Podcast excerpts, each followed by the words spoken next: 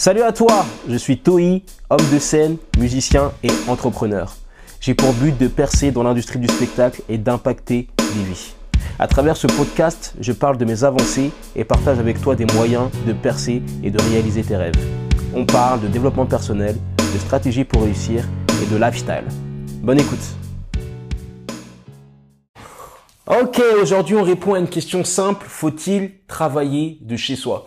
Alors, c'est un truc qui me passionne, c'est un sujet qui me passionne, la productivité, avoir le plus de résultats avec un minimum d'efforts. Travailler de chez soi, pour beaucoup de personnes, c'est un truc trop bien, c'est cool, tu vois, tu n'as pas à bouger, tu restes chez toi, tu es au chaud, tu peux prendre ton café, tu peux travailler à ton rythme sans te maquiller, sans... enfin bref, tu as tout le confort de ta maison. Mais est-ce que c'est vraiment une bonne chose de travailler chez soi?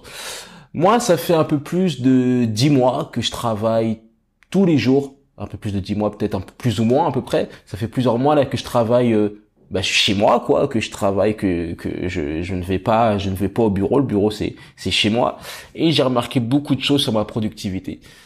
Pour moi, travailler de chez soi, c'est pas la meilleure chose. Du moins, travailler de chez soi tout le temps. Pourquoi? Parce que quand tu quand es chez toi à la base, t'es là pour te reposer, t'es là pour dormir, t'es là pour manger, t'es là pour euh, chiller, pour regarder tes séries t'es pas là pour travailler. C'est-à-dire qu'à partir du moment où tu vas rentrer chez toi, ton esprit, ton inconscient va se mettre en mode veille. Du coup, tu vas être beaucoup plus distrait, tu vas être beaucoup moins productif, tu vas être beaucoup plus affolé sur ton canapé. Et ça, ce n'est pas la meilleure chose. Regarde, quand tu vas dans un bureau, moi par exemple, à un moment, je me suis loué un bureau là dans un espace de coworking qui s'appelle de l'anti-café et j'y allais tous les jours. Voilà, quand, quand j'y allais comme ça, bah, déjà je me disais, waouh, je me suis déplacé, donc faut que je sois productif. En plus de ça, il n'y avait pas euh, 15 000 sources de distraction, j'avais pas la vaisselle à faire, il n'y avait pas 15 000 trucs qui me faisaient procrastiner de manière intelligente ou pas.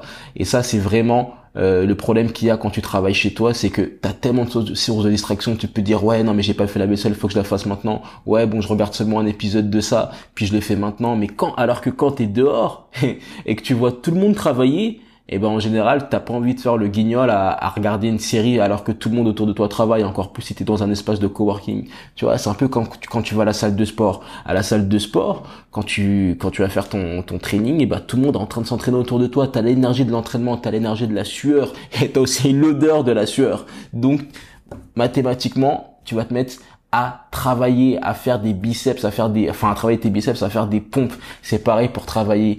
C'est pareil pour travailler, pour être productif évite de travailler de chez toi, évite de travailler de chez toi. Tout ce que tu vas voir, tout ce que tu auras dans ton champ de vision, c'est des choses qui te rappellent que tu dois dormir, des choses qui te rappellent que tu dois faire le ménage, des choses qui te rappellent que tu dois trier tes livres, que tu dois lire tes courriers, que tu dois trier tes documents. Et ça, ce n'est pas être productif. Toutes ces choses, ce n'est pas être productif. C'est juste de la procrastination, c'est juste de la gestion. Et là, je me rends vraiment compte et de plus en plus, faire de la gestion, ce n'est pas être productif. Là, par exemple, aujourd'hui, j'ai travaillé et je me suis rendu compte qu'il y a beaucoup de choses que j'ai fait, c'était que, enfin, que j'ai beaucoup, j'ai envoyé beaucoup de mails, j'ai mis des vidéos en ligne, etc.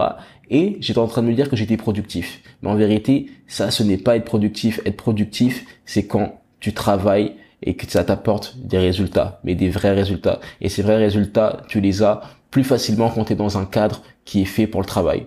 Tu vois, tu les as quand t'es, et comme ça, quand tu rentres chez toi, et eh ben tu te reposes et voilà il n'y a pas de il y a pas de distraction et encore plus enfin non tu peux te distraire plutôt et encore plus te, te poser parce que tu auras bien travaillé dehors en dehors de chez toi. Voilà quand tu rentres chez toi c'est pour dormir c'est pour manger c'est pour retrouver des repères c'est pour te protéger c'est pour être avec tes proches. Ce n'est pas pour travailler. Après je sais que c'est facile à dire que c'est pas forcément évident à mettre en place tu vois surtout quand on est entrepreneur ou créatif ça coûte cher de prendre un bureau etc mais en vérité, c'est ce qu'il y a de mieux. Tu verras juste, euh, fais des tests, va voir dans, va dans différents coworking, fais des tests, fais des journées tests, ils te les offrent, prends un chronomètre et regarde tout ce que tu vas réussir à accomplir, tu vois, et regarde juste comment tu vas te sentir. Voilà, c'était mon petit conseil du jour. Évite de travailler de chez toi. Tu peux travailler de chez toi euh, certains, un, certain, un certain temps, mais ne le fais pas tous les jours.